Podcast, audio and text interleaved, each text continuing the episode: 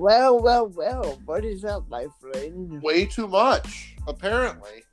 Oh, my goodness. Are you ready to go? Yeah. What is up, guys? Welcome to another edition of On the Volley with Jeremy and Matt. Now, Matt, we have an incredible amount of stuff to get to. I mean, first of all, Merry Christmas. I hope your Christmas was fantastic. And, you know, I really feel like I said we have so much to get to. So I want to do this a little bit in reverse order than we normally would, because we literally have a game starting in like 10 minutes if it hasn't started already. So why don't we go to predictions right away, and then we'll work our way backwards. Okay. And later on, we will get into a Christmas present of sorts for you and a team you follow. Well, I mean, we'll get into that later. I don't know if you consider that to be a Christmas present or a lump of coal at this point. Well, it's funny. It's funny. I'm going into this episode. I actually have a question for you that you can answer later. Okay. If you want to start thinking about it now, you can. Okay. So, it being the holiday season, my question is, if you could take one person from any other team and put them on the Milwaukee Wave, who would it be and why? I want you to think about it. Okay. I will do that. Okay. I already have an answer, but I'll give it to you later on in this show. Okay. All right. I have my answer, and it may surprise you. Okay. So, this game is actually starting in 2 minutes. So, yeah, Mesquite versus Dallas. Right, the Boxing Day match at the Allen Event Center. And we can, you know, what we can kind of do is kind of go over what they did last week. I can kind of give, like, the scores from last week. Oh, absolutely. Okay. So, Dallas last week, they ended up beating, well, each team played Kansas City. Correct. Mesquite lost a heartbreaker in the final, I believe it was, like, final 50 seconds. They lost to Kansas City. Kansas City scored with 20 seconds left. Yep. And then in Dallas the next night, I mean, we both kind of expected this, but they fell flat. Kansas City fell flat, and Dallas took advantage of that, winning 5-2. I don't know if I can necessarily say I expected it as much as I kind of did, and I kind of didn't. I expected it because, you know, the fact of the matter was that Kansas City was just getting done playing a very physical game against Mesquite. So, you know, I wasn't optimistic going into it that Dallas was going to win, but I was optimistic for them in the sense that Kansas City just got done playing a really physical game, so they did have a good chance to win, and ultimately they did. And so, yeah, it was a great game to watch. Credit to Dallas for putting together the game that they did. I think it was probably the most complete game they played all season. Yep. And they got it done. So yeah. And, I mean, they had the return of Cameron Brown, one of their prolific goal scorers. But they didn't have Freddy Moojen due to an injury in that game. I don't know if he's playing tonight. But with that being said, who do you have in this game? You know, I'm definitely on the Mesquite bandwagon. I'm going to stick with them just because they've had a chance to rest. I don't think Dallas is as good as Mesquite. I think Mesquite is easily going to win this game. I think it's at least a 2 or 3 goal game. I think Mesquite gets the W. I agree with you. I think Mesquite will be victorious in this one. I think it's going to be around a 2-goal game as well. I think it's going to be a great matchup of goaltenders. You've got Juan Gamboa on one side, and you've got Eduardo Cortez on the other side. Right. Both are great goalkeepers, so I would imagine this is going to be a lower-scoring game. But you've got a lot of the guys from Mesquite played on Dallas last season.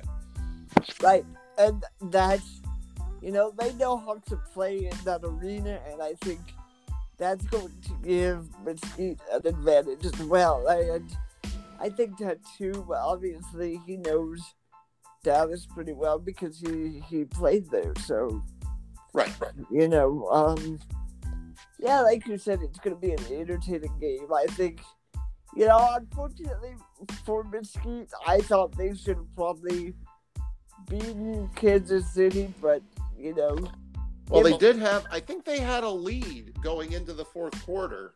They did. And Kansas City came back. Yeah, Kansas City came back, so credit to them, you know.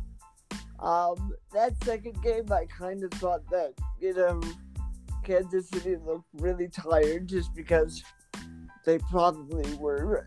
They just did not seem like they were in sync. And then, let's not forget that Saxby picked up an injury in this game as well. So, I don't know if it's a significant injury. From what I've heard, it's not, but I don't know. Yeah, I mean, it'd be sad to see that. I mean, he just got back from suspension and then possibly having to sit out with an injury. I mean, yeah, going forward, I mean, he played great this weekend. Credit to him. And you know what? Talking about good goalkeeping tandems. What a goalkeeper tandem they have in Kansas City. It's that goalkeeping tandem, I think, is probably one of the most underrated tandems in the league, assuming that Hamersky is still going to get playing time, which I think he is. Yeah, I would imagine, I would imagine we'll see him again. From a fantasy perspective, I was kind of hoping he would play both games, but he ended up playing neither one. So yeah, that affected fantasy this week. That's my excuse. Yeah, I felt really bad for you, to be honest, because I think if he would have played, you would have beat me. Yeah, yep. It would have been a little different this week, but. Oh yeah. Well, we move on. Hey, that's the way it goes, right? Yepper. So, we've got 2 games on Friday. We've got Harrisburg going back to Rochester to play the Lancers. You know, here's the thing. I'll be honest with you. I'm still not sold on Rochester. And until they give me a reason to be sold on them, I'm not going to pick them. So I'll take Harrisburg. Okay. I'm also going to take Harrisburg, but I think it is going to be closer than all of the games that they've had up until now. I hope so. I really hope so. Yeah, the last time these 2 teams met, it was 8-4. Yeah. I think Harrisburg is looking towards that next game, the next night against Utica. Yeah. So I think you're going to see them play a little more conservative, kind of like how they played against Utica last time. Yeah, when they had to play Utica, and then I believe didn't they play Baltimore the next day? No, they played Baltimore, they played Rochester in Harrisburg the night before. Yeah, and then they came to Utica. Right. Yeah, well, and so I agree with you. I think if I'm in Harrisburg, I'm looking more into the game the next day because, let's face it, that has more significance than probably the Rochester game. No disrespect to Rochester, I mean, every game counts. We all know that. But at the end of the day, you have to look at it as, who am I going to probably, not probably, but possibly end up seeing in the playoffs? And if you're looking at the two teams, obviously you would say Harrisburg has a better chance to see you in the playoffs than. So I do agree with you. I think they'll take it a little easier, knowing full well that they have to play Utica the next day. But I'm still going to take Harrisburg in that game against Rochester. As am I, for that same reason. So the next game, we've got a Eastern versus Western Conference matchup where Tacoma travels to St. Louis to face the Ambush. Yeah. Here's the thing. I was watching that game against San Diego when Tacoma played San Diego. And we'll talk about that more as the show goes on. But I'll be honest with you. If you look at that first half, they have 14 block shots in the first half against a San Diego team that knows how to score goals. And so if you take that against St. Louis, plus the fact they should be getting Adam West back, plus Nick Pereira, you gotta take Tacoma in this game, I would think. At least that's what you're going to do, but I will take Tacoma. Well, we're 3 for 3. I'm taking Tacoma as well. Tacoma had their chances against San Diego last week, which was, it was a great game. And if it wasn't for like the first 6 minutes of the third quarter, we probably would be talking about Tacoma winning in San Diego again. Well, and here's the thing about it. It was like a tale of two teams coming out of that break, because I believe San Diego went on a 5-0 run starting that third quarter. So, and let's not forget that Slav had a hat trick in that game too. So never heard of the guy. Yeah, no, I know. It's this new guy. Oh, it's a new guy. Okay, I'll have to start following him. Yeah, he's pretty good. You might want to check him out. All right, I'll see what I can do. They played really well. Tacoma played really well against both Ontario and San Diego. I mean, unfortunately, they ran into two ridiculously amazing offenses. Yeah, exactly. But that's, St. Louis is not an Ontario or a San Diego. No. So, I mean, I just see Tacoma coming out and winning this game by 3. And here's the question, here's the thing as far as St. Louis that I look at. If they go against Tacoma and they're able to get a lead against Tacoma, are they going to be able to keep that lead? Because statistically, that's been the downfall of the season with Ambush, where they get the lead, but they're not able to keep the lead for 4 quarters. So, I mean, and that would be my question for every St. Louis fan out there. Okay, listen, are we going to be able to put a complete game together? Yes, we won our last game.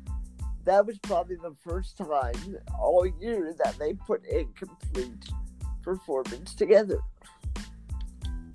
So, I don't know. I just don't see them being able to stack up against Tacoma. Tacoma, even though they lost against San Diego, like you said, they played really well against Ontario. They played really well against San Diego. Unfortunately, the wheels came off in both games. But here's the other thing we have to look at. Is St. Louis going to be able to get past Danny Walton? It's not an easy thing to do. I don't see St. Louis scoring more than 3 or 4 goals in this game, if that. Yeah, and I mean, you got to look on the flip side. Tacoma's going to have to get it past Paulo Nascimento. And I mean, he was an all-MSL team honorable mention last year. Right. Had one of the highest save percentages in the league. So, I mean, I think a key for Tacoma to win is you've got to see these role players like Mike Ramos and Adam West and all of these guys, Alex Megson. I mean, they've got to be able to put shots on Paulo, and I think you'll see that. I just think Tacoma's got more offensive presence than St. Louis. No, I absolutely agree with that, but I also think that at some point, Tacoma needs to be able to take the pressure off of Nick Pereira, because I don't care how good you are, teams are starting to figure out that you rely on Nick for 95% of your offense. And so, I think going forward, that's what Tacoma needs to do. They need to really take the pressure off of Nick, and, you know, that way Nick is good to go when it comes time to, okay, are we going to make the playoffs? Are we not going to make the playoffs? Because I think if they make the playoffs, Nick is going to have to probably carry them through the playoffs. So right. So yeah, absolutely. I agree with you on that one. So we're both picking Tacoma. Okay. Yep. So the next game, next 5-6 games. So there's a big slot of games on Saturday, and the first one is going to be the game of the week. You and I are going to agree on this. It's going to be Florida versus Milwaukee in Florida. You know, I have to say, I don't think we're going to agree on this. You know, this is a hard one for me because I love Milwaukee. And my brain says, look how well both teams have been playing. I mean, you take away the one loss that was actually to Florida, and Milwaukee would be undefeated as well. So I think that if Milwaukee plays well, they will get the win. I'm going to take Milwaukee, but I can see it going the other way just as easy. I don't think if Milwaukee wins, it's only going to be by one. It's not going to be by a lot of goals. And same thing if Florida wins. If Florida wins, I think it's a 1 or 2 goal game as well. Okay. Well, you're right. We disagree on this game. I'm taking Florida, and here's why. We saw, I think, and it's weird for me to say this, I don't think Florida's 5-4 victory against Milwaukee was as impressive as their 7-2 win over Baltimore last week. No, I completely agree. And you know, here's the thing. I said this when we talked about the 5-4 game against Milwaukee at home. The only reason I think that Milwaukee did not win that game was because they didn't do anything in overtime when they had the chance to possess the ball, when they had the chance to really put the game away. Even when they were up 4-3, it didn't feel like they were going to win that game. So right. I agree with you. I think that the fact that Florida was able to go against Baltimore and basically make them look silly is more impressive than going into Milwaukee and getting an overtime victory. Right. I mean, both teams are coming into this pretty hot. I mean, last week, Milwaukee dismantled Orlando 10-2, and Florida dismantled Baltimore. We'll get into the whole Baltimore debacle later on, but I mean, this game is in Florida, and I just see, I think a key for Milwaukee is, and Florida's been doing this a lot lately, they have been able to put guys in the box, passes off the walls, and they're just being bounced at the right angle, and they're going to, like, open people. So if Milwaukee is to win this game, I think they need to, play defense in the box and get those people on the back door and avoid Florida from kicking it off the wall and having it. Yeah. Well, here's the question, and we'll get into this more later because it's going to be a topic of conversation. Are we going to see Derek in the lineup for Milwaukee? I'm going to say yes. I agree. I think Giuliano is going to have him play because I think Giuliano knows what he can bring to the table, both offensively and defensively. And quite frankly, I never thought these words would ever come out of my mouth, ever. But defensively, going up against a Florida team that is undefeated, that is scoring goals fairly easily right now, we need Derek defensively. And so, here's the thing. I think if Milwaukee plays the game that they're capable of playing, if they possess the ball, if they kind of lull Florida to sleep like they're able to do with any team in this league, I think they win the game. But if they let Florida do what Florida does with the quick offense, with putting passes together, with making good runs off of the ball, then I think Florida wins this game. Okay, so part two of your question, do you think they're going to start Mario Alvarez? I don't know if you saw, but Milwaukee has signed Mario Alvarez from Florida. I mean, at this point, if I'm Giuliano Oliviero, I know how big this game is. I know that this is a game that they need to win. I know this is a game that if I'm the head coach or if I'm the assistant coach in Marcelo Fontana, they know how big this game is. They know that, right now, the only way to get ahead of Florida is to beat Florida because Florida is number one in the Eastern Conference. They haven't lost a game. The only way to take first place is by beating Florida. And quite frankly, you need to know that you're able to beat Florida, especially if you see them going into the playoffs. So yeah, I do think they'll play Mario. I do think they'll play Derek. I think Rafa Diaz is going to have to play out of his mind if the Wave has any chance of winning this game. He's had a terrific season, and I think that needs to continue if Florida is going to lose to Milwaukee. Yeah, I think a big factor in this game is going to be that defense of Milwaukee.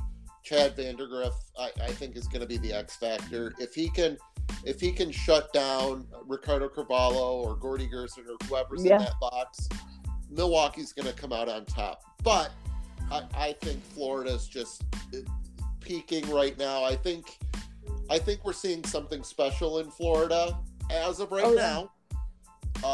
So, we disagree on this game. Well, here's the other thing, too. Where is Andre Hayden? Because if we get Andre back, that would help us immensely, too. The guy is, what Andre Hayden looks like. The guy is ginormous. He's like a tree. So if Milwaukee can, that would be helpful as well. Oh, absolutely.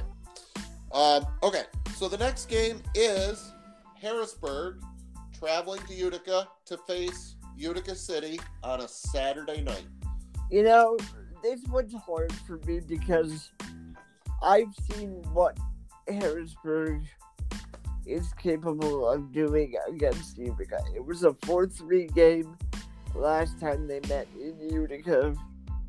Utica deserved to win the game. They won the game, but the fact that Harrisburg played the night before and they were able to go into Utica and hold Utica to a one-goal victory says a lot about the team that they have in Harrisburg. Now, if you're going to ask me who's going to win, there's a reason why Utica is number two in the Eastern Conference. And so I'm going to take Utica, but again, it's going to be a really close game, I think. Okay. I'm going to agree with you. I'm going to say Utica's going to win. But I'm going to say it's going to be a lot more lopsided than you think. Utica or Harrisburg played the night before. Fine. I think their strategy is going to be the same as last time, where they're going to just kind of play conservative, play five back. Right. Utica didn't play last week, so Utica's got fresh legs, and correct. They've got. I'm pretty sure Moises Gonzalez is going to be back. He was hurt in the game against Baltimore a couple weeks ago. Yep. You've got guys returning from injury. I'm not sure about Diego Zuniga, what his status is right now. But if he plays, that's another layer of firepower you've got to deal with. Right.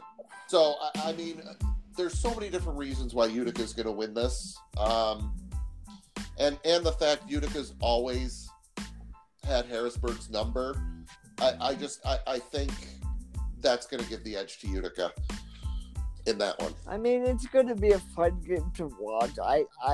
I disagree. Pardon me. I disagree with you in the fact that it's going to be lopsided. I think a lot of people underestimate this Harrisburg team, including myself, because when we did the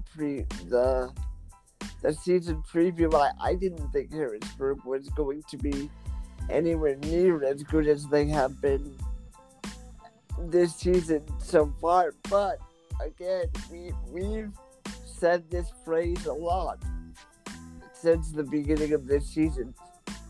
Who have they really played? Right? Well, if you look at their record going into Saturday, they could be 4-1. Okay. Correct. Okay, so the record of the teams that they've beaten is 0-4 or 0-5, 0-5, 0-5, 0. They're 0-20 because all they've done is beat Rochester. Right, and that's my point. Who have you played? Not really anybody. But that being said, you have to win the games that you're supposed to win. And that's what they've done so far this season. And I'll be honest with you, if for some reason, we both agree that it's not going to happen, but if for some reason that Harrisburg is able to come away with this win, that's a statement win for Harrisburg right there. Absolutely. It in the grand scheme of things, I mentioned this yesterday. It was Christmas Eve. I did my podcast with Hannah, and I think it's going to come down to Harrisburg and Baltimore for that fourth playoff spot. So you're supposed to win the games you're favored to win. So you're supposed to beat the Rochesters and the St. Louises. Right. But you're also going to have to throw in a couple wins against playoff caliber teams like the Uticas and the Floridas and the Milwaukees. Oh, absolutely. Yeah. So, if Harrisburg were to win this, absolutely, it's going to be a momentum builder, a confidence booster, and it's going to help them in the long run. And if we're going to be honest, we've seen that Harrisburg is capable of winning playoff games against playoff caliber teams because they did it last year against Milwaukee. So, well, Harrisburg did beat all three of them. They beat Milwaukee, Baltimore, and Utica. Right. That's what I'm saying. We know that they're capable of doing it. Yeah, and I don't know if Harrisburg is playing Rochester again this season, because that's four games. So, I mean, 4 games you're supposed to win, you won. Your schedule is going to get a little tougher. Oh, yeah. I mean, it doesn't get any easier for the Heat. And really, the games after they play Rochester is really going to tell us who this team is and what they're capable of accomplishing. Because if, like you said, if they're able to sprinkle in some wins against teams that are championship caliber teams, maybe we're talking about Harrisburg at the end of the season. Yeah, I mean, you're going to have to look at it. They play Utica 3 more times. They'll play Baltimore 4 times. They'll have Milwaukee a few times. They'll have San Diego once. I mean, that's a home game, but, I mean, you're still playing the Sockers. So, yeah, I mean, we'll learn more about Harrisburg over the next few weeks. Now, here's my question for you about Harrisburg. If you had to say right now, do you think, and I'm not talking about paper, I'm talking about performance, and take away the record of 3-1, because most of their wins, well, actually all of their wins have been against Rochester. But do you think Harrisburg is a better team than the Baltimore Blast right now? No. I mean, they're good. Don't get me wrong. I mean, Dominic Francis has put up 10 goals in 4 games, and he just signed a 5-year contract, which is great. They still don't have Tavoy Morgan. He's still hurt. You've brought in Elton D'Oliveira from Baltimore. You've brought in Gerger Gibson from St. Louis. So you've brought in pieces to help. But right now, they're still the Baltimore Blast. Now, I don't know what Baltimore Blast's identity is right now, and I don't think they know either. See, no, I disagree with you. If I had to say who's the better team right now, I think Harrisburg is by far the better team. Because, think about it. In the last 2 games that Baltimore has played, Baltimore has scored, I believe, 6 goals. 6 goals. Yep. And they've given up, they've given up 12 goals. That is not a Baltimore Blast team. That is by far not a Baltimore Blast team. And we talked about this when this losing streak first started. We said, okay, you lost against Utica in overtime. Okay, I guess I can kind of see that because it's Utica. They always play games close. But I said on MASL Off the Wall, I said you're going to be fine. Now, if you lose against Orlando, then you're in trouble. Well, they lost against Florida. They got decimated against Florida, 7-2. And, you know, going into that game, I looked at it like, look, Florida is as good as advertised. So I wasn't surprised there. But then when you called me that day and said, hey, guess what? Baltimore just lost to Orlando, I was almost on the floor. Because that surprised me. And we'll get into that a little more, but if I had to say right now whether or not Harrisburg was a better team than Baltimore, on paper, Baltimore is the better team. On the field, Harrisburg is the better team. Yeah, see, I'm going to disagree with you. Here's why. And I'll make it quick because I know we're going to talk about it later. As of right now, Baltimore is 1-2 against Utica. Okay? Yep. Harrisburg is 0-1. So, I mean, in going up against playoff teams, quote unquote, Baltimore does have a better record. Well, they won at CQ Arena, and there's only two teams that have won at CQ Arena before, Milwaukee and Utica. Well, and after, like I said, we'll get into this more, but there is one huge point that I want to make, but I'll save that for later. Okay. So we can go on to the next.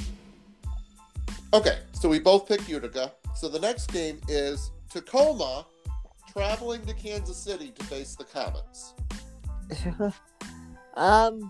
You know, here's the thing. You look at Kansas City, who pulled off a thriller against Mesquite, and then went to Dallas and didn't play well after playing the night before. I still think that Kansas City is the better team. And so I'm going to say Kansas City, but I'm going to say this. And I said this in the first game with Tacoma. If Tacoma is able to block shots the way that they did against San Diego, I think they can beat Kansas City. Well, you agreed with Hannah. Hannah picked Kansas City as well. I, on the other hand, I went with Tacoma. I mean, I still think with the amount of talent Tacoma has, I know that they have to travel to Kansas City and play the next night. And usually on the other end of a back-to-back, the teams don't do as well. Right. But I still think Tacoma has a lot of momentum. Now, granted, they lost both their games last week, but I think they have a lot of momentum going into this week. Yeah. And I think this road trip is going to be really, really important to them. And I think this will help their playoff push. But again, look at who they're playing the night before. I think that makes a huge difference. Because we know that's going to be a physical game, right? So, and we also know that Kansas City is a very physical team. So if they're playing the night before, which, I'm sorry, my memory is complete crap, I guess, because I don't remember who they're playing the night before, but who is it? Please refresh my memory. It's Tacoma and St. Louis. Right. Well, the thing is, St. Louis could be a very physical team. I mean, do I think they're going to beat St. Louis? Absolutely. But that being said, we know that St. Louis can be a very physical team. It's going to be a physical game, and we know that Kansas City plays very physical. They're probably one of the most physical teams in the league that we have. So, do I think Tacoma is going to win the game against Kansas City? No. Do I think they have the opportunity to win the game? Absolutely. Yeah. I think it boils down to the big question is, how will Kansas City respond after losing that game in Dallas? And I think we're going to see the answer to that in the first quarter of this game. If Kansas City comes out guns a-blazing, puts up a 2 or 3 goal lead against Tacoma, then Kansas City's got this one in the bag. Right. But if they come out and they are kind of slow, kind of flat, and they leave Tacoma room to win, I think Tacoma's going to end up being... Well, but ending up winning. Here's my question to you. Okay, yeah, Kansas City lost the game in Dallas. Okay, take away that they played the night before. If Kansas City gets rest before they have to play Dallas, do you think that it's a different game, or do you think Dallas still wins the game? That's a tough one. I mean, Dallas played smart. I think if I'm gonna answer this question, I'm gonna say honestly, yeah, I think Kansas City would come out on top. Yeah, I do too. I think you look at that game against Dallas, and listen, the bottom line is I'm not taking anything away from what Dallas accomplished. It was a great win for them, but on the flip side of it, you also have to look at it as Kansas City made a lot of uncharacteristic mistakes. And I think a lot of those mistakes had to do with the fact that they played a very, very, very physical game against the Outlaws the night before. Yep. Yep, I agree with you. So, I mean, like I said, we'll see how Kansas City responds in this one. All right, so Saturday night we've got Rochester with another home game, this time against Baltimore. I'm not going to pick Rochester. I'm going to pick Baltimore, but I will say this. If I was to tell you how impressed I was with Baltimore, 1 out of 10 right now, it'd probably be a 3 or a 4 at the most. So, do I think that it's going to be a close game? No. Do I think that this could be a game that Rochester could prove that they're on the way up? Possibly. I mean, I don't think it's going to be a win, but if I'm Rochester and I can hold the blast to, I don't know, maybe a 2 or 3 goal win, I'm happy with that. Oh yeah, I mean absolutely. One of the other guys that does predictions, Alec Marshke, he actually has Baltimore on upset alert, and I think that's kind of interesting. And he's a Blast fan himself, so it's kind of interesting to see people are kind of like wondering what's going on with Baltimore, and I'm one of those people. But at the same time, this is still the Baltimore Blast, and you know that's one of the topics that I really want to dive into a little bit more after we do our picks. But honestly, to me, there's got to be something going on within the organization that we just don't know what it is, because this is very, very unlike any Baltimore Blast team that we've ever seen. And I think the perplexing thing about this particular Baltimore Blast team is you look at the roster, it's not very different from last season. It's not very different from, like, 4 years ago. Exactly. So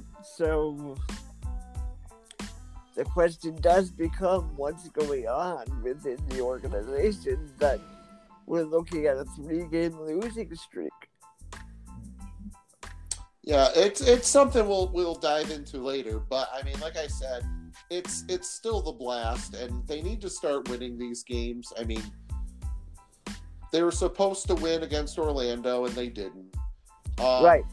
They should have had a decent game against Florida. They didn't. So it'll be interesting to see what happens in this game, but I still think Baltimore pulls out the victory. Yeah, I agree wholeheartedly. All right. So the next game is Dallas versus Monterey in Dallas. You know, here's the interesting thing about this. Last time that Dallas and Monterey played, it was a reasonably close game from what the game before that was. You were not looking at a 14-2 scoreline the last time that they played. And I think you're going to see the same thing. I think you're going to see Monterey win, but it's only going to be by like 2 or 3 goals. I agree. I mean, yeah, Dallas played great for the first 3 quarters of that game. But then they, I don't know what happened, but they fell flat in that fourth quarter, and Monterey pulled away. Winning 10-6. I went Monterey as well. Dallas plays a couple nights before. Monterey didn't play last week, right? So I think Monterey is going to be well rested. Oh yeah, absolutely. And it's interesting about Dallas because, in my mind, Dallas is one of those teams that you look at and say, you know, if the team could just fix a couple things here and there, this could be a really, really good team in that Western Conference. Yeah, I agree. I mean, once we see Cameron Brown, Freddy Moojen, Arthur Evo, like these players gel. I think you're going to see an improved Dallas team in 2020. But right now, I mean, you're playing the Monterey Flash, who is undefeated right now. Yeah, I mean, they've only played Sonora and Dallas and Mesquite once, so that's why they're 5-0. Right. So this is kind of similar to like Harrisburg. You kind of put Harrisburg and Monterey in the same boat. I mean, oh yeah, absolutely. Yeah, you have a lot of wins, but who have you played? Oh, that exactly. Yeah, I mean, I completely agree with you. I think Monterey is probably my top four in the league, but it does come down to who have you played, and you know, I'm not saying that Monterey can't beat the good teams, because I think they will beat a lot of the good teams, but as far as being undefeated right now, it's kind of like that Shania Twain song. That don't impress me much, because it doesn't. Wow, look at you throwing out Shania Twain references. Yeah, you know, hey, I got to come. Jeez. All right. Look at you go. All right. Yeah, I see it. I mean, you and I are picking Monterey in this one. Monterey hasn't really. I mean, yeah, they've won against Sonora and Dallas a couple times in Mesquite, so their schedule's going to get tougher, and we'll see, like Harrisburg, what they're made of over the next few weeks when they have like the likes of San Diego and Ontario and Tacoma. So speaking of Ontario, Ontario is hosting the Soleils de Sonora for the final game on Saturday. What a turnaround by Ontario. Let me just say that. Yeah. I mean, Frank Taiu came to play. I mean, 10 goals, 11 points altogether. Yeah. So, I mean, he won Player of the Week, obviously. I mean, if you score 10 goals over 2 games, yeah, you're going to win it. Yeah. I mean... you know, in this game, I'm taking Ontario. Oh yeah. With as hot as they've been over the last 2 games, I think we're starting to see the Ontario team that we all thought they were going to be, and I think you're starting to see a very, very confident Frank Taiu, who, once he gets his confidence up, as we all saw this past weekend, he's a hard man to stop. And so I just think that it's going to be a pretty lopsided game for Ontario. I got to take Ontario here. Yep, I agree. I'm going to take Ontario as well. Frank Taiu's on a whole nother level right now. Throw in Justin Stinson and Mike Conde Abreu and that guy Jermaine Jones. I mean, that's quite the combo. And then you've got Izzy Cisse and you got Chris Toth in the back. I mean, that's you saw. I think in the game against Turlock, you saw what the defense could be. They limited Turlock to 3 goals. Right. Which leads me to a quick question. Well, I have a question for you about Turlock. Mine is also about Turlock. All right, so do you want to go first or do you want me to go? You go ahead, and we'll see if our questions are the same. My question to you is, after Turlock goes to 0-2 in the road trip, or not road trip, but in their last two games, is this kind of a falling back to earth type of thing for Turlock? Or is it just, all right, we lost a couple games? Because, again, we're looking at a team that, had they win 2-0, I believe their record would have been, 5-1 going into the Yep, the, it would have been 5-1. Right. So instead now we're looking at a team that's a 500 team. So that's my question. Are we finally coming back to earth as Turlock supporters? Because here's the thing, if you can win games, that's great. But you have to win those marquee games, and they just did not do that this past week. Okay, so that's exactly the question I was going to ask you. So I'll answer it. If I am a Turlock fan, I'm going to still stay optimistic. Right. And here's why. They played San Diego really, really well. Right. They had chances to win that game. Absolutely. So they can take that away from that particular game. I mean, yeah, they only lost by 2, so... No, they lost by 1. Oh, yeah, I'm sorry. They scored... Yeah, it was 8-7. Yeah, something like that. Yeah, it was 8-7. That's right. They scored... right at the very end, after San Diego scored. Yeah, so no, I do agree with you. They played so, but I think they're going to have to do better on the road. Oh, I mean, yeah, they won their first game in San Diego, but I mean, look at how they fared against Ontario. In Ontario, I mean, they got blown out. So I think it's going to boil down to how well can Turlock play on a bigger field. No, I agree with that. And kind of like Baltimore, kind of like Sonora, like these teams that play on the small field, on their field all the time. Like how well do they play in the bigger field? And if you're looking at it from the perspective of most Turlock fans. If I'm a Turlock fan and I'm looking at my squad that's 3-3, who really, like you said, they played really well both games against San Diego. They won one of the games against San Diego, and they're sitting at 3-3. If I'm a Turlock supporter and I see my team at 500 right now, I'm ecstatic. I'm absolutely ecstatic. Yeah, last week it was a bit of a setback. You went 0-2, but you didn't play terrible in those two games.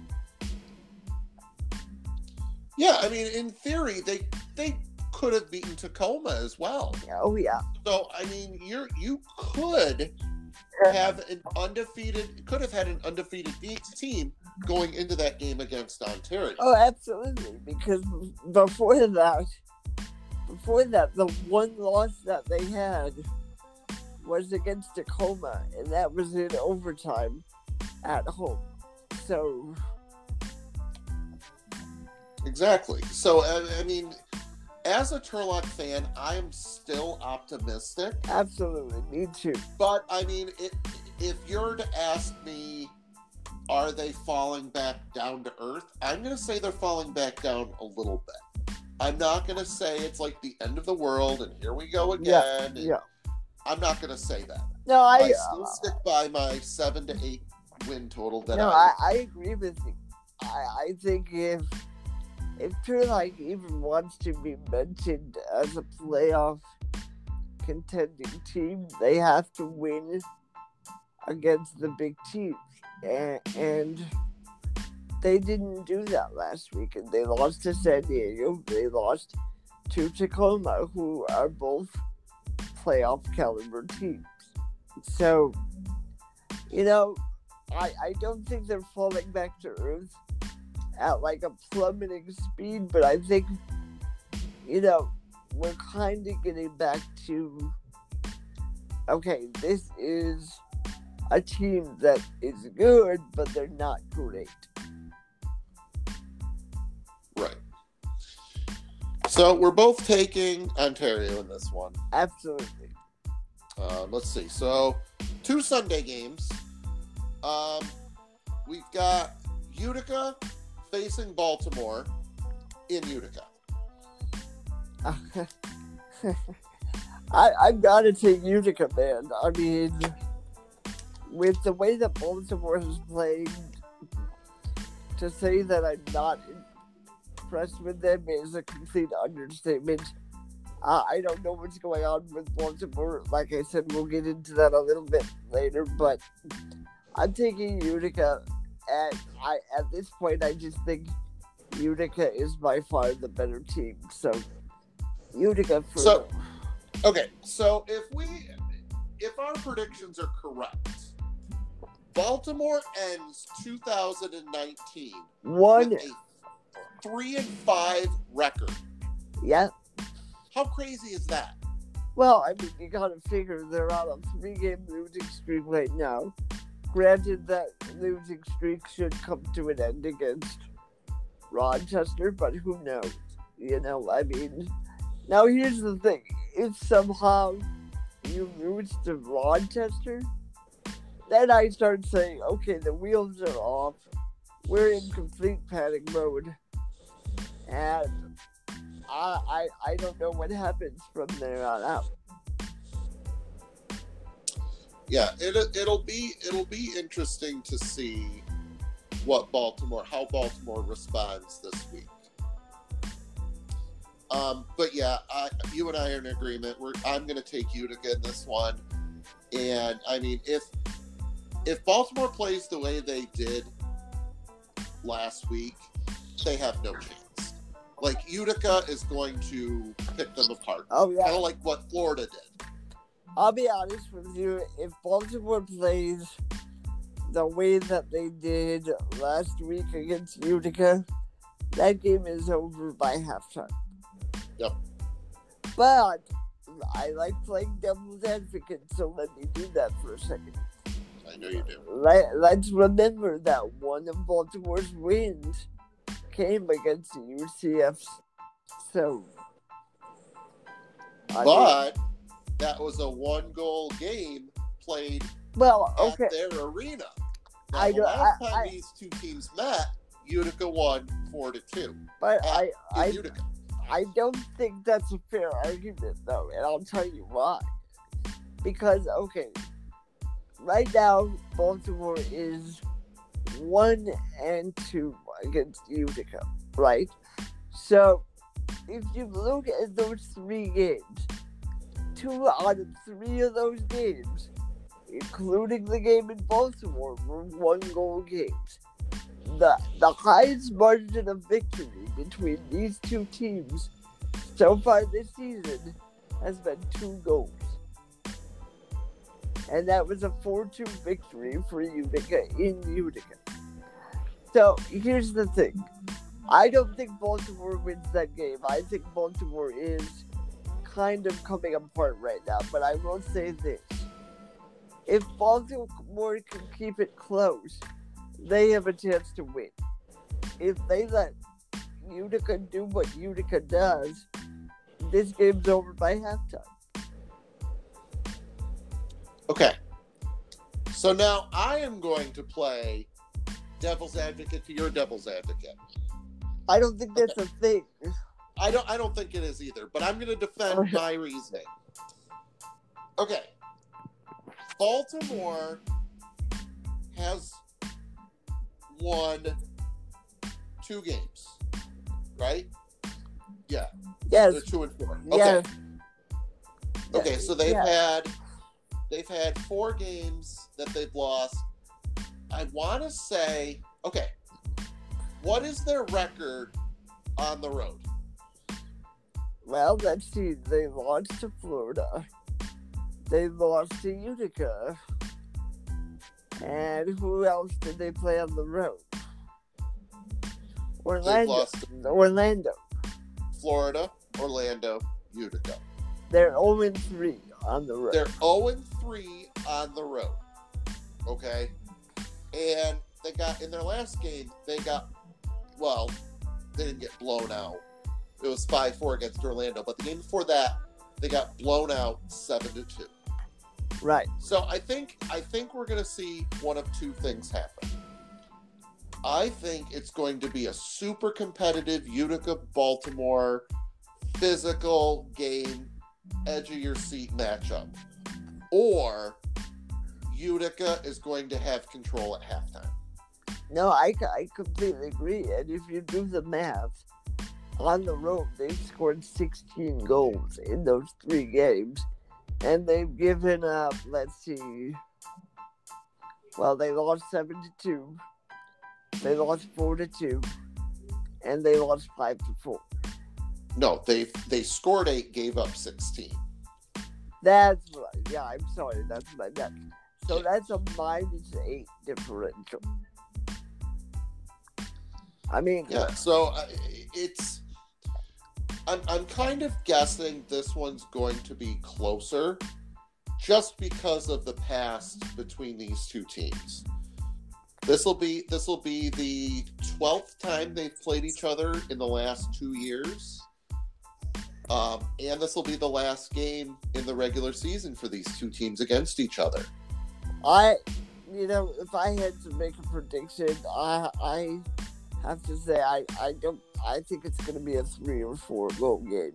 I really do. I don't think Baltimore has what it takes to keep up with Utica right now, especially with the form that they're in. I don't know. It's something that we'll get into in more detail after we're done with our picks and stuff. But it's just, Baltimore is not the Baltimore that we're used to seeing right now. And Absolutely. That's the bottom line. Yep.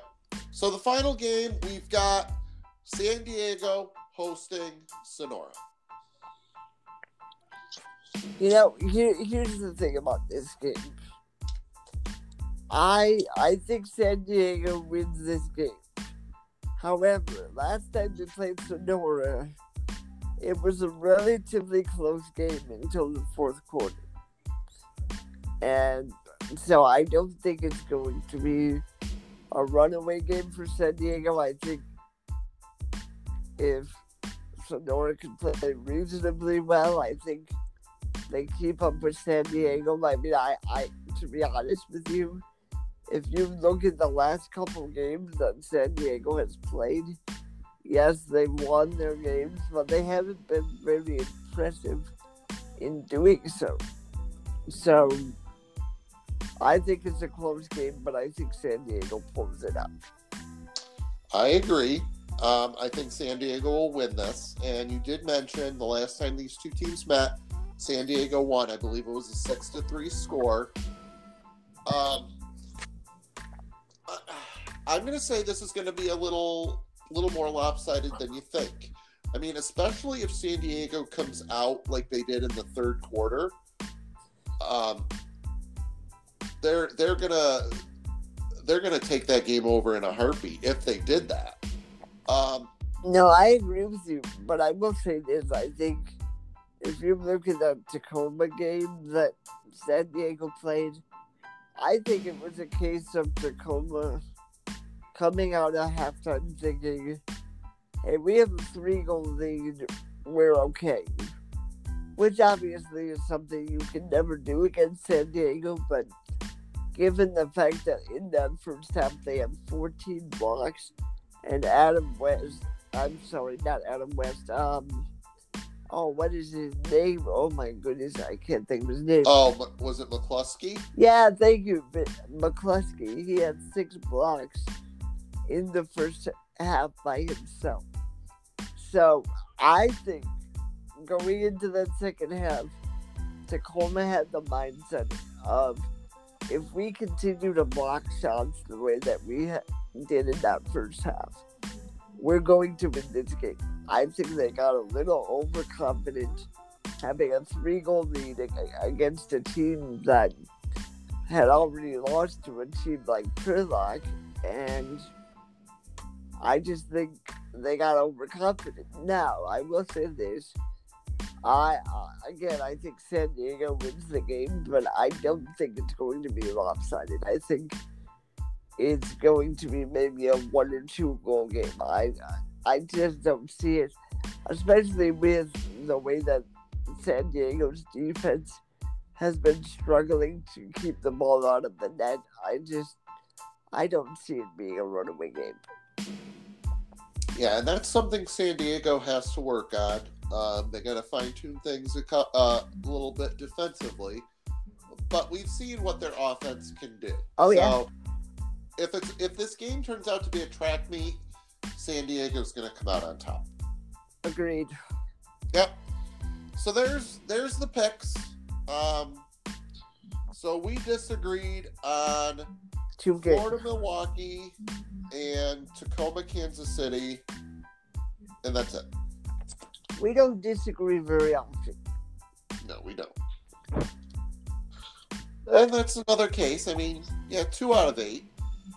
8, 3, 6, 8. Oh, 2 out of 11.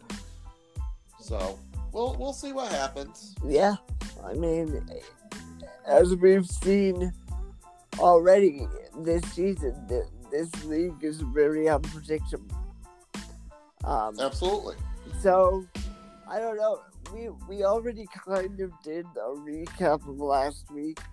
Do you still want to do that, or do you want to move on? No, I mean, we went over everything. Yeah, we went over pretty much every game. I mean... No, I agree with you. So, all right, we've been saying we're going to do this for a while. Let's talk about Baltimore, because I think it's something that needs to be talked about. I think that if I'm a Baltimore fan, I'm scared right now. And everybody keeps saying, including you, well, it's Baltimore. Yes, it's Baltimore, but it's not Baltimore. And that's the thing. Danny Kelly is a great coach. David Bascombe is a great coach. They have a great roster, but for some odd reason, it's just not coming together. Now, if you would have said to me that they were going to lose to the Orlando Seawolves, I would have never believed you, ever. But yet, here we are, they lose 5-4. So, well, when I called you the other day, I kind of felt like you were like, I don't believe you. To be honest with you, I did not believe you at all.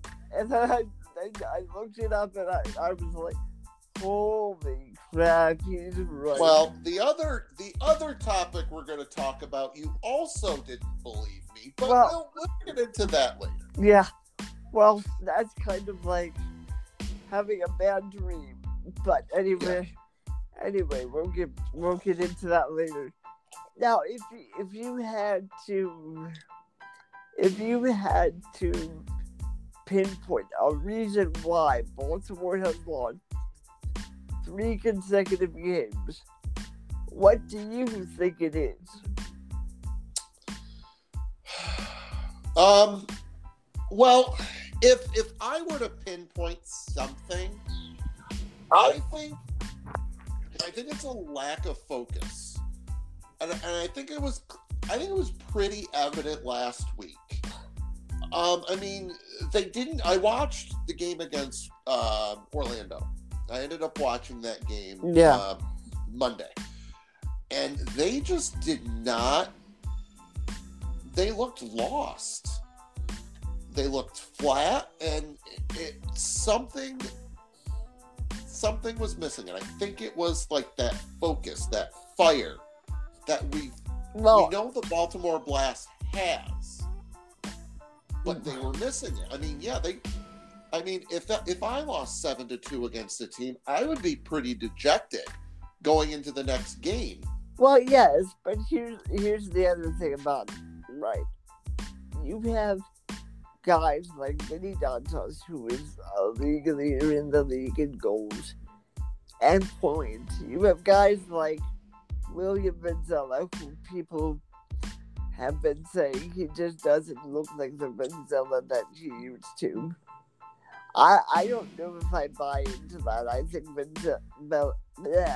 Venzella is still one of the best keepers in the league. You have Pereira, who is on the league leaderboard in assists. So, you know, if I'm Baltimore and I had to think about what is the problem within our organization right now, it's the fact that they're just not. The last three games, which have all been losses, they just have not put it all together. I don't want to say they lost. They just looked a step slower than the team that they lost to. I watched that game against Orlando as well.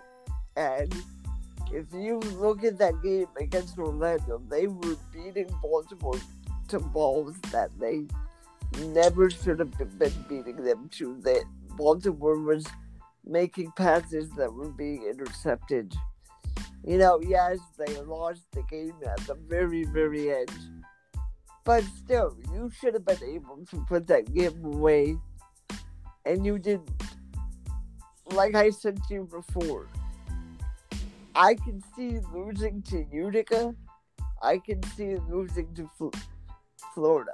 That being said, I cannot see losing to Orlando. If you're in Baltimore, there's no way that you should be losing to Orlando. Now, credit to Orlando, because with everything that's been going on with that organization, it's a great win. It's a win that they deserve, but it's just, from a Baltimore standpoint, that's a crushing blow right there. It really is. Yeah, like I said, I mean, look at the game against Utica. Their last game against Utica, they could have won that game. They should have won that game. But a costly penalty in the third quarter, it was their downfall. And like I said, I think if you're a Baltimore fan, I don't think you should push the panic button just yet.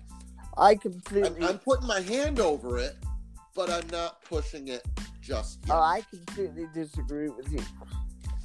I completely disagree with you, because you've lost three in a row, granted you're going to probably beat Rochester, but we said they were probably going to beat Orlando as well. So, I mean, listen, you lose to Rochester, you go to 0-4 in the last four games. Honestly, you went from being probably one of the top teams in the Eastern Conference to now you put yourself in a position where you are fighting for a playoff spot. Yeah, I mean, if right now, I mean, it's gonna come down, like I said, it's gonna come down to Harrisburg and Baltimore for that final playoff spot. I don't see, like I said, I don't see Orlando. I mean, because they're selling off players, it looks like. I mean, Huffman got traded, Alvarez got traded. I mean, who's next? Well, and St. Louis hasn't really put together four quarters of great soccer, and they still have games like three games against Utica, and they're going to have to play Milwaukee a few more times. in Florida, and the same with Kansas City. So I think you're looking at Baltimore and Harrisburg as those two teams that are going to be duking it out. Do you see any position that Baltimore does not make the playoffs? Besides Harrisburg having a better record? No. Well, here's the thing. I think I know where you're headed. So this is kind of like you're arguing that Baltimore's not going to make the playoffs, and I'm arguing that Baltimore is. So it's kind of interesting. Well, here's my thing, right? Again, we talked about this before. You have to be able to win games you're supposed to win, and win games that, quite frankly, you're not supposed to win. If you were to ask me if there's any game that Baltimore I'm not supposed to win, maybe Unicum, but that's about it.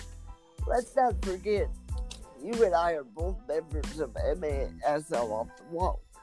And after they lost to Florida, I said, listen, the Blacks will be fine. I mean, look at the losses that they've suffered. All of their losses up to that point when they lost to Florida were to the top two teams in the Eastern Conference. So I could see that, but when you lose to a team like Orlando, that just proved right there that we are not looking at the same Baltimore Blast team that we've seen over the last 3 or 4 seasons. Right. So, as you were making your case, I actually grabbed the schedule for Baltimore. So the next 4 games after Utica are as follows. Saturday, January 4th, at home against Florida. That's a loss. Sunday, January 19th, at home against Soles de Sonora. That's probably a win. Right. Then, the following Saturday, they play San Diego in Baltimore. That's probably a loss.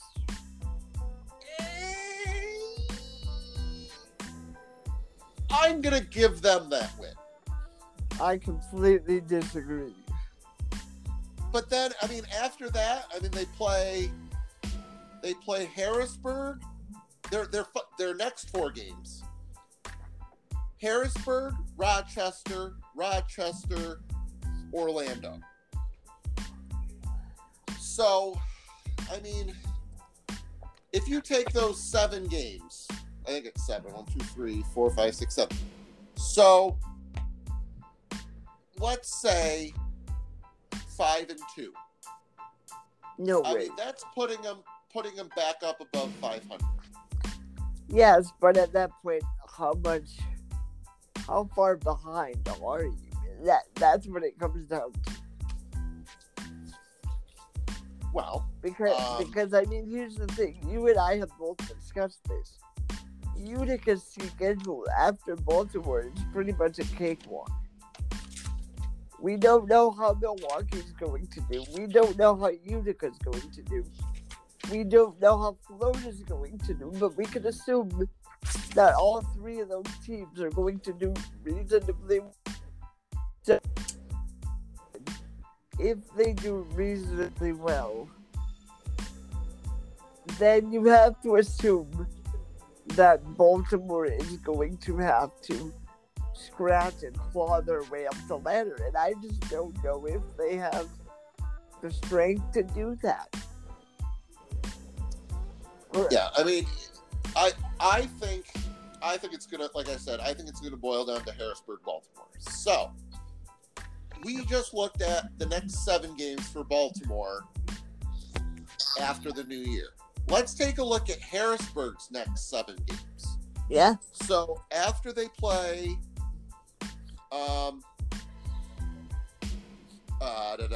They play Rochester this week and after Utica. Yep. They play. Well, this says I don't know if this is right. Maybe it is. Rochester plays Harrisburg again, and then after that they play. Oh, this is all messed up. So I really don't know because they've got Sunday, January 12th. Harrisburg playing Utica in... Oh, maybe that is right. They play Utica, Soleil State, Sonora, Rochester, San Diego, Baltimore, Tacoma. So, Harrisburg's schedule is getting a little tougher, while Baltimore's is getting a little easier. Right.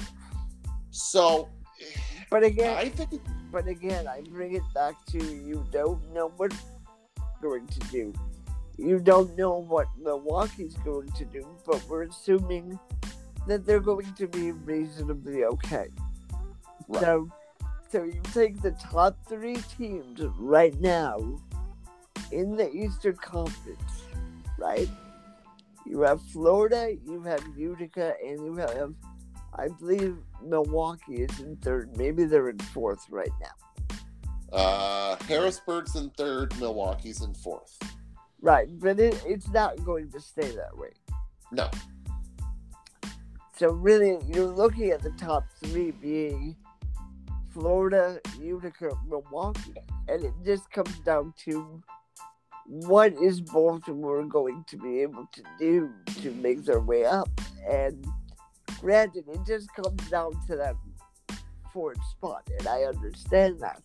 However, you want to make your job as easy as possible, which means you want the higher seed rather than saying, okay, I'm fourth, I got in, because let's be honest, if Utica or Milwaukee or Florida wins the Eastern Conference, who do you think the first team that they're going to play is? Baltimore. If all pans out the way we think it is, yeah, absolutely. It's going to be Baltimore. So if I'm Danny Kelly, I close the doors and I say to my guys, hey, listen, we know who we are. We know what we're capable of. The last 3-4 seasons have proved what we're capable of. And we're just not up to that standard. So I don't care what you need to do to get back to that standard, but you need to play Baltimore Blast soccer. And I don't care if you've been here 4 years, 5 years, if it's your first year. If you're not going to produce, you don't need to be a part of this team. Because I think what you're seeing in Baltimore is a lot of individualized soccer. And that just doesn't work. It just doesn't work.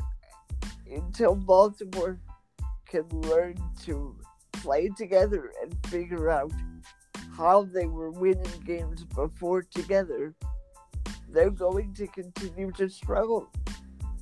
And maybe if I'm Danny Kelly and David Desco, it's time to spice things up a little bit in Baltimore. Yeah, I mean, you look at, we'll rewind to the off season. You saw Florida go out and get a ton of players. You saw Utica go out and get a ton of players. You saw Milwaukee making a few changes. And what did Baltimore do? Not much. They signed Victor France, but he hasn't played yet. Well, and that's the other thing. You go out and sign a guy like Victor France, who has proven that he's a great player and that he can make a difference, and here he is not playing. So, does that give Baltimore a different chemistry when he does play, or does that make it worse? See, yeah, that's going to be the big question. Like, what happens when... like Victor France comes back to play? Is he going to help the team? Is he going to hurt the team? So, I mean, if you were to ask me right now which team I would rather have, a Baltimore Blast team that's 2-4 or a Harrisburg team that's 3-1, I would take the Baltimore Blast right now. I would disagree. I would take a Harrisburg team because at least with Harrisburg, it becomes who have you played, which we all know their wins have come against Rochester, but at least they look like a cohesive unit right now, which is more than I can say about the Baltimore Blast. I mean, yes, it's the Baltimore Blast. Yes, they have talent on their team, but if you can't put it all together on the field, then it makes no difference the level of talent that you have, because they have guys like Andrew Hoxie, William Vanzella, Vinny Dantas. The list goes on and on, and here they are on a 3-game losing streak. Harrisburg, they got people like Francis, Gibson. It's not these big-name players, and here they are sitting at 3-1. Again, I know you're going to say, well, who have you played? To me, it makes no difference who you played. To me, it's how you look on the field. And right now, Harrisburg looks like a better team on the field. They're putting things together. They're playing as a unit. Baltimore, on the other hand, is not doing that. In every season, there's going to be some ups and downs. And I said this the other night. I would rather have a moment in the early part of the season where I'm not playing good soccer as opposed to a patch of soccer towards the end of the season where I'm not playing well. I agree with you, but let me ask you this. Can you give me a time when the Baltimore Blast has lost 3 games in a row? When's the last time the Baltimore Blast has lost 3 games in a row in the season? Yes. You got me. You got me there because I don't know. I'll give you a hint. I believe it goes back to, and don't quote me on this because I don't know if I'm right, but I believe it goes back to when they were the Baltimore Spirit. So, if that doesn't tell you something, I don't know what does. Well, yeah, then that's been a while. So it's uncharted territory for Baltimore. And it'll be interesting to see how they respond this weekend. And that'll kind of set the tone for the rest of the season. If they go 1-1, which is what we're expecting, it really doesn't change much. But if they go 0-2, then fans need to start pushing the panic button a little bit. Yeah. No, I agree. So, but if they go 2-0... If they go 2-0, they're going into 2020 with a 4-4 record. So that's their goal. So, we'll see if they make it. I don't think they will. So before I get into my next topic, did you happen to print out our picks for Fantasy MASL this week? I have mine. I had mine written down. I can go to mine, hopefully, if I don't in the broadcast. Well, why don't we I'll post it. I'll post our rosters. I think you and I had one person similar. I think we both have Ian Bennett this week. Yep.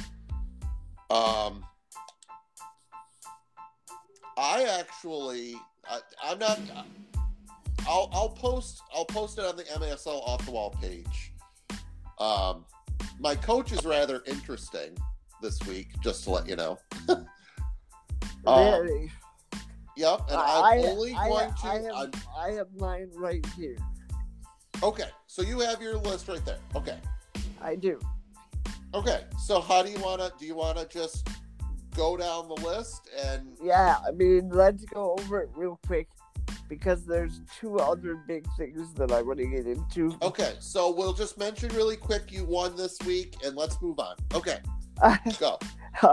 All right, well, that's nothing new, really. I mean, you only won by 1 point. And let me just shout out John Brewer, the other guy that plays fantasy. He actually beat both of us this week with his line. Well, shout out to you, John. Well done, sir. Yeah, it's about time someone beat Jeremy. Yeah, I mean, I was getting tired of being perched on my little pedestal for a while, you know? Yeah. All right. All right, buddy, who's your goalkeeper this week? I went Juan Gamboa of Dallas. Had quite a game against Kansas City, and I hope he plays both games. No, I agree. Because that seems to be my downfall. Like, I'll play a goalie and they won't play at all, or they'll play one game. Yeah. And it throws everything off. No, I agree. You know, I went with Saxby. I think despite the scoreline, he played really well against Dallas, and I believe he played against Mesquite as well, did he not? He did. He did play against Mesquite. Yeah, and he played reasonably well in that game, too. So, I think you're starting... I think if I'm Kansas City, you're going to see more of Saxby than you do Hamersky. But, like I said earlier in the episode, I think if I'm Kansas City, I feel really, really good. You know, honestly, I don't even think Hamersky's on their active roster anymore. Really? I think that... Meissner is the backup now. I think Hamersky went back to M2. If I read the roster correctly, but don't quote me on it. You know, I gotta be surprised. I gotta say, if that's true, I'm rather surprised because as we both saw, Saxby is easily a number one goalkeeper somewhere in the MASL. Yep. Like, if I hate to say this because I love Rafa Diaz, but if I'm Milwaukee and if Hamersky is not on that roster, I go and I find him and I say, hey, come on over. Yep. Because... you know, it's not that I don't trust the new signing that we made. I don't know a lot about him. I've heard good things. But if I had to choose between him and Hamersky, there's not even a question whether or not I choose Hamersky. That being said, maybe Hamersky made the move because he wanted to play somewhere in the M2. I don't know. But if that's the case, it's kind of surprising to me. Yeah. So yeah, we differed a little bit from goalies. So who you got for defense? My two defenders are as follows. Marcio Leite from the Milwaukee Wave and Jake Schindler from UCFC.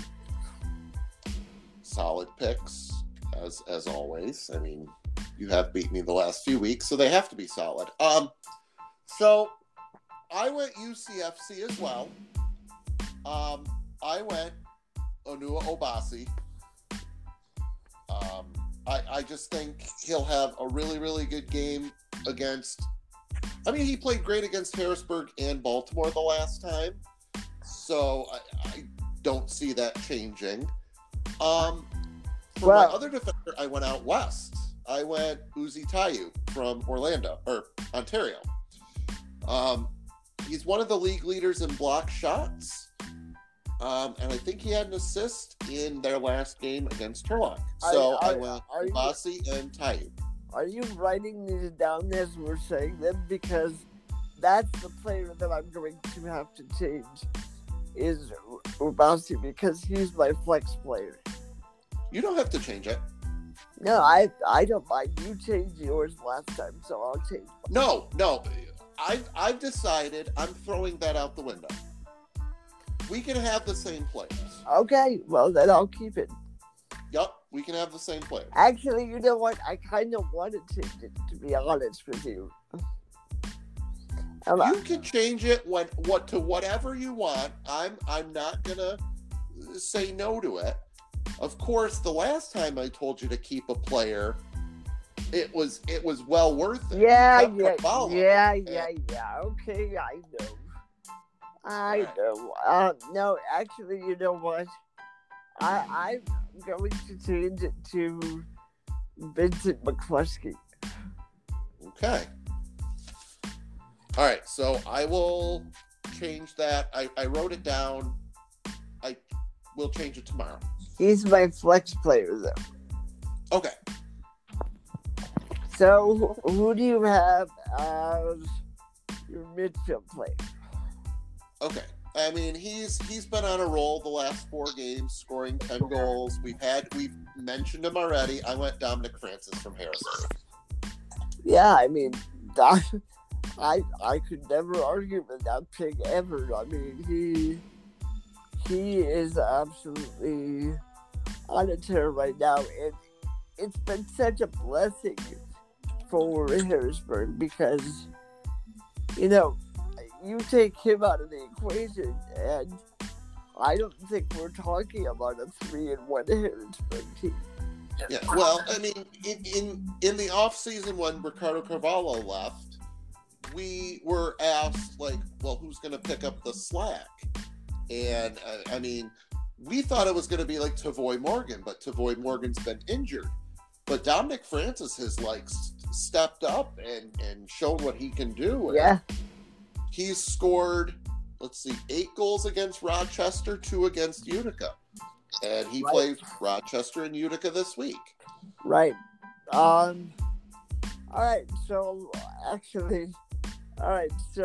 my midfield player is Christian Segura. I've heard of him before. I've heard he's pretty good. Yeah, he's a decent guy, yeah. Christian Segura from Utica. How can you go wrong with that pick? The guy's been absolutely on fire for Utica. He's been a great, great pickup for them. And, you know, going into the season, we all wondered how the trade with Ubi was going to be. And I would say it worked out really, really well for both teams. Absolutely. So, yeah, I got to go with Christian. He's been playing out of his mind. So, for me, it was a no-brainer. So now we'll move on to forwards. Go for it, buddy. Okay. So, I stayed in the Eastern Conference for my forwards. My first one's going to be Andrew Hoxie. Coming back to Rochester, it's going to be an interesting game for Earth. No, they're not playing in Rochester, are they? Yes, they're playing in Rochester. Yeah. So it'll be a homecoming for Hoxie as he played for Rochester for a few years. Then he's just been he's done really well in the past against Utica, especially in the playoffs. Hoxie was the main reason why Baltimore beat Utica in the second game and as well as the minigame. So he's played really well against Utica over the year. No, yeah, I agree. And then speaking of Utica, I took Ricardo Diegas. Diegas was Week 4 Player of the Week after scoring 4 goals, 1 assist in Baltimore against the Blast. And the last time they played Harrisburg, he scored 2 goals against the Heat as well. So yep. I think this is a good matchup for Diegas, so I took him. No, yeah, I agree with you. I think that you made some solid picks there. I think,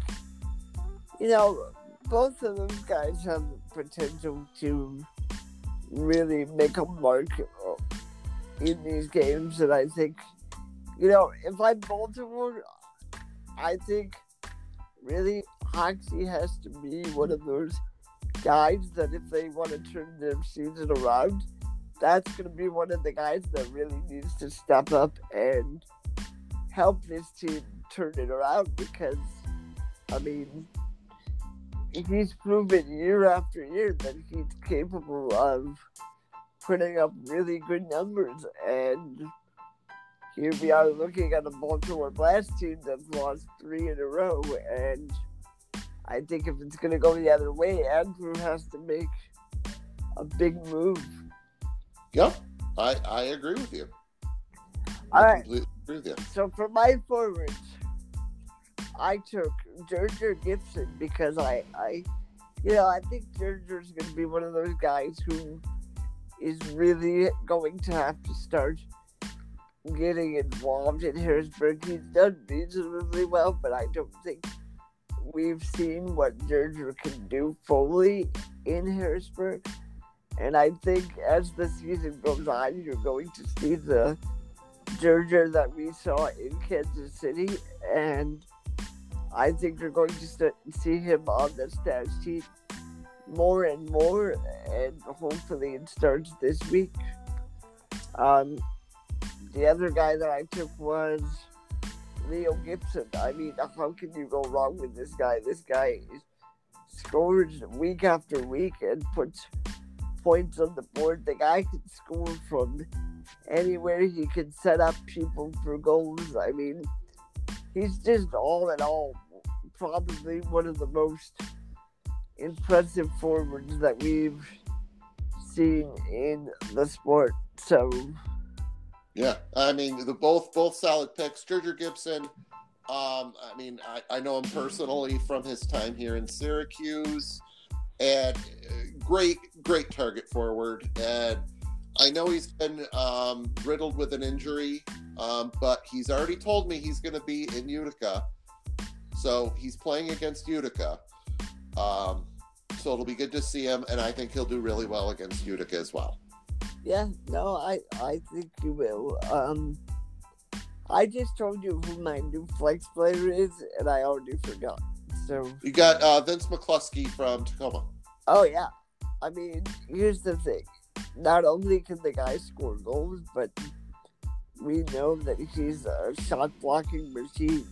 So, I mean, to me, if he can do well in the games that they have coming up, and he can register some blocks and maybe put a goal or an assist on the board, I think it's a solid pick for the flex player because, well, we saw what he did against a really, really potent San Diego offense.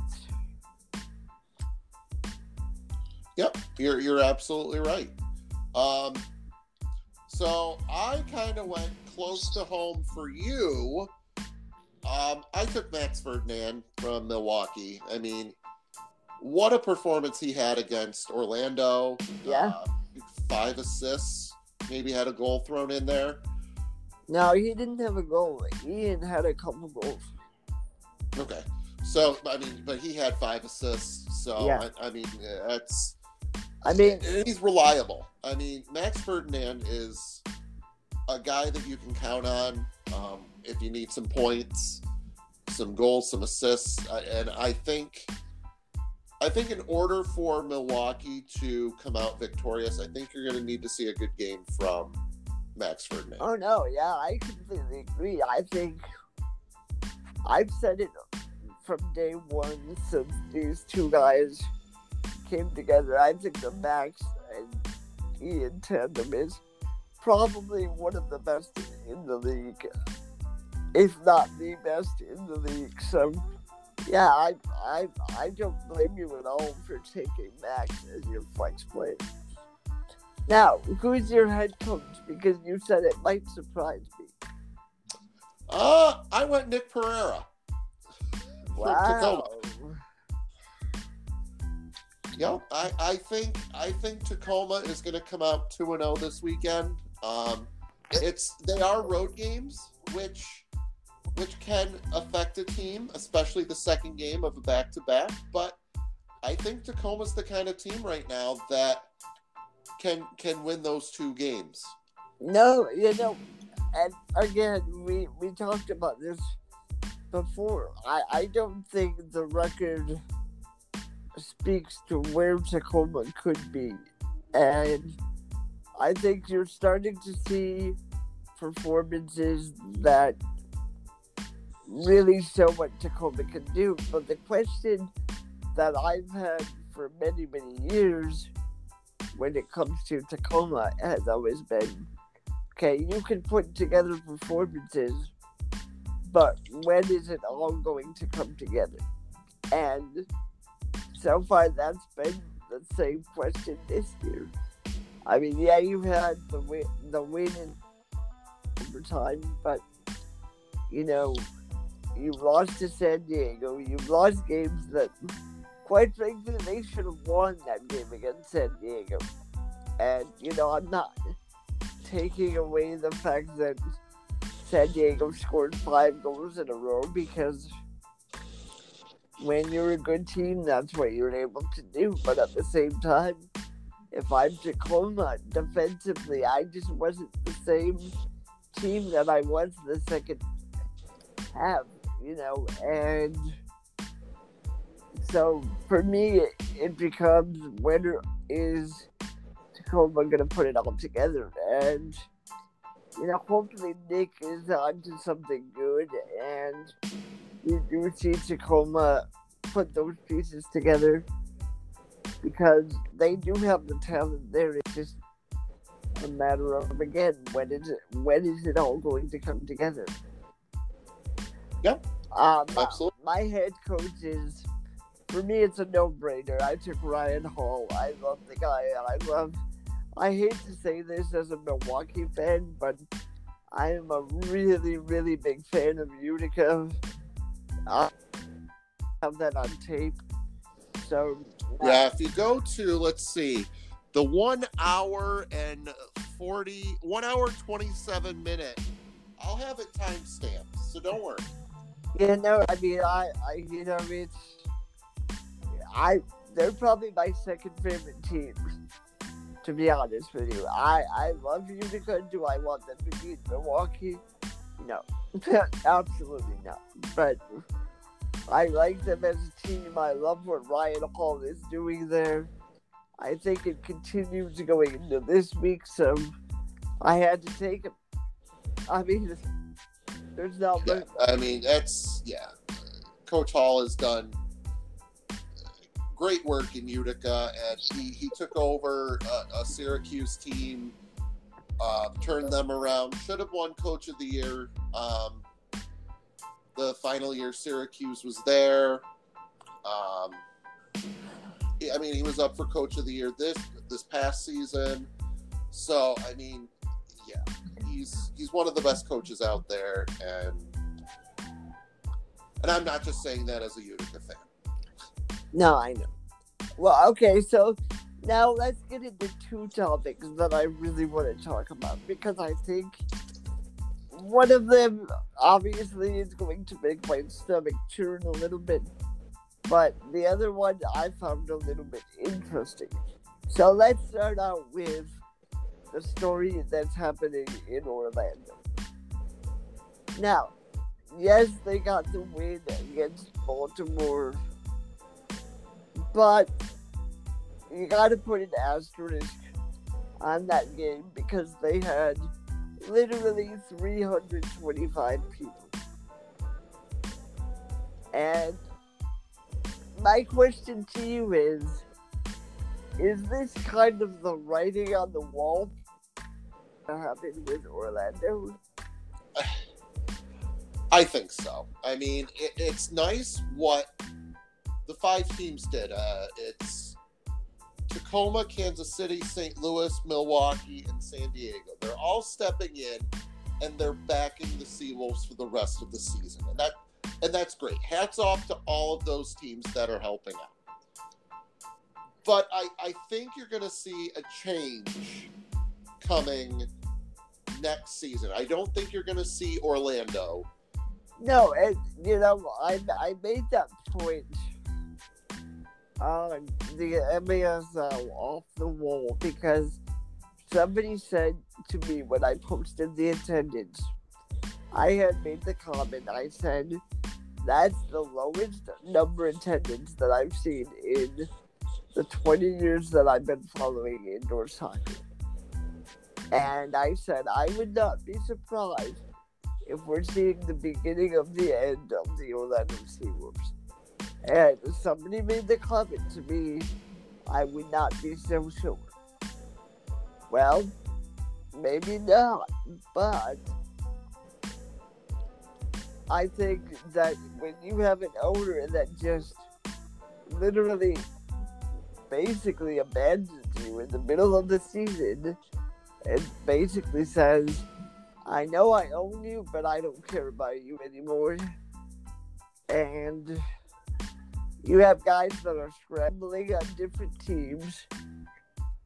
I don't think that it's far-fetched to say that Orlando is no more. Now, maybe someone in Orlando is going to step up and buy the Seawolves, but to me, there's so much work to do as far as what needs to be done to make them successful. Like, I don't think I would even want to buy the Seawolves. Here's what I would do. I would relocate the team back to Cedar Rapids. And it would not surprise me if that happened next season. Wow. I mean, Cedar Rapids, the reason why they moved to Orlando is because they thought they could get more attendance. I mean, yeah, Cedar Rapids wasn't like selling out games or whatever, but they're definitely getting more than 325 people in the seats. But I mean, here's the thing. If you look at the last two games that they've had, if you combine the two attendance numbers, you're looking at roughly 750 people. Because the last one before this was like 425.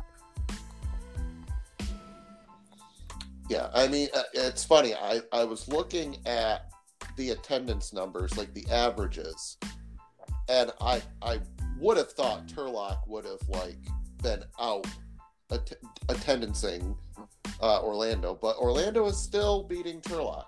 But I don't think that's fair to compare, though, because... No, it's not. It's absolutely not. Like I've said before, and I will stick to this, they need to start focusing on percent of the arena that you're in full. No, I agree with you. Because technically, if you're looking at that, 90% of the games in Turlock are sellouts.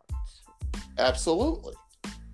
So, I mean, here's the thing.